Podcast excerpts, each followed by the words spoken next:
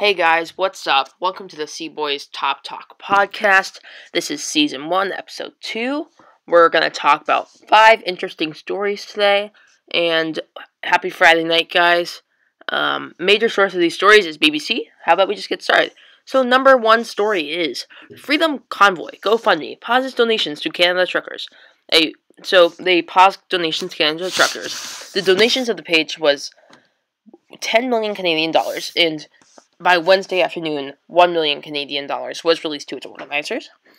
Um, so nearly a week long, the protests began over a mandate requiring COVID jabs to cross the U S Canadian border. This is opinionated, but I think that's kind of crazy. Like, you can't, you shouldn't mandate stuff, right? You should, you should suggest it. I'm pro-vaccine, but you should, you should, like, show how it's good and how you should get it, but you shouldn't mandate it, you know? That's not right. GoFundMe said, "We strictly prohibit user content that reflects or promotes behavior in such violence." In this case, the organizer met our requirements, and the fundraiser did not violate our terms of service at the time of creation.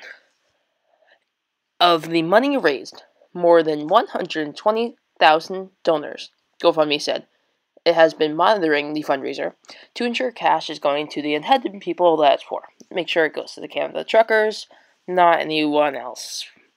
So I think that's, you know, good for them. You know, if you don't like something, you should go out there and say, I don't like it. This is why I don't promote violence. So I don't think people should be hurting people. They shouldn't be doing stuff to get their way. That's not right. Um, so number two, Ukraine tensions. Russia condemns destructive U S troop increase in Europe. So Russia has condemned the U S decision to send extra troops to Europe to support its allies, and continuing fears of Russia invasion of Ukraine. Eh, all right, all right. Moscow said it was a destructive, very destructive step, in which it heightened tension and reduced the scope for a political solution. Um, it says the Pentagon and two thousand U S troops would be sent from North Carolina to Poland and Germany, and a further one thousand already in Germany would go to Romania. Russia has some one hundred thousand troops near Ukraine and denies planning to invade. That's crazy. Like, one hundred thousand troops, tanks, like, I think it just puts a lot of stress on everybody in this kind of situation. Like, come on. Um, responding to U S Joe Biden's decision to deploy extra troops to Europe this week, Russia Deputy Foreign, Russia Deputy Foreign Minister said it was a destructive and unjustified step. We're just trying to make sure no one gets hurt here, guys. Come on. Uh, you just don't stack thousands of troops, tanks, weapons, and artillery on a border for another country for no reason. They're actually building hospitals, like war hospitals, on the border. Like, come on. They're going to invade. It's going to be terrible if they do invade, but it's going to be terrible. So this is a little bit of a quick story. Facebook, daily actors, daily active users falls for the first time in eighteen years. So Mark Zuckerberg firms... Sales growth has been hurt um, as audience, especially uh, young users, have left for the rivals. The rivals include YouTube, TikTok, and more. So we're just having a lot of rivalry in this.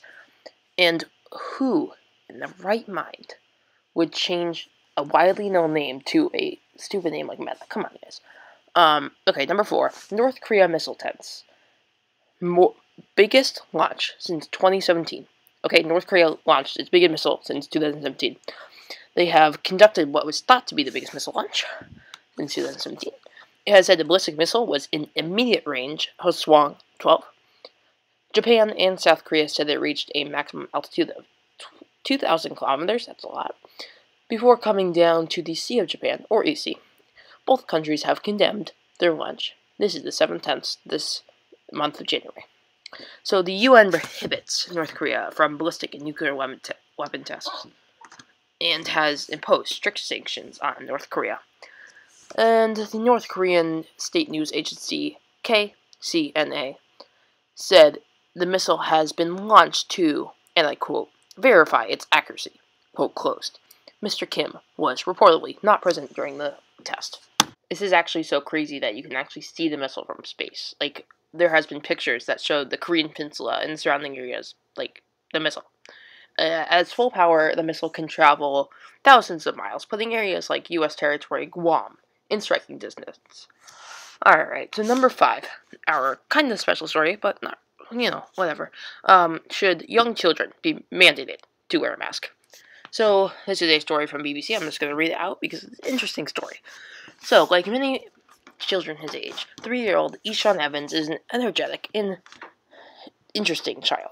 But as soon as he has to put a face mask on at school, something changes. You can see he's a different boy, much tamer and quieter, his mother says. In Singapore, where Ishan and his family live, children age six and above are legally required to wear a mask. This is opinionated. I find that insanity, but alright, we'll keep on going. Um, but many kindergartners and preschools also strongly encourage the practice for younger children. It means that roughly eight hours every weekday, except while eating, drinking, and napping, Ishan wears a disposable three-ply mask. The moment he's let out, however, he rips off that mask, shoving it into his pocket or thrusting into his grandmother's hands. Once, on a particularly bad day in July, he threw his mask on the ground and ran out of the school gates. He hates it, says his mother, who doesn't make her son wear a mask outside of school. I have nothing against masks, his mother says, but I don't want to force it on him and know he's uncomfortable. I think that this shouldn't be happening. We shouldn't be forcing young children to put fake paper on their faces. N ninety-five, leak tested, proved... That is scientifically proven to reduce COVID transmission. But if you're going to throw on a little too big surgical mask on your little kid, it's probably not going to work. But I, we don't, we're not going to blame uh, Ishan's family. We're going to blame Singapore and the insanity of the world now. Masks shouldn't affect your social life, which it seems to be hurting Ishan, which is just terrible once again. Mandating is, like, just wrong. If you don't feel comfortable without a mask, wear a mask, okay? If you feel comfortable without a mask, then you don't have to wear a mask. And if you're sick, stay home. If you're coughing and sneezing and your eyes are red, stay home. Just use your common sense, alright? That's all you gotta do today. So, we thank you for listening to the episode of Top Talk with Luke, myself, a C-Boys original. If you have any questions or comments, please, please, please go to the comment section and we will answer them. Thank you guys so much. C-Boys out.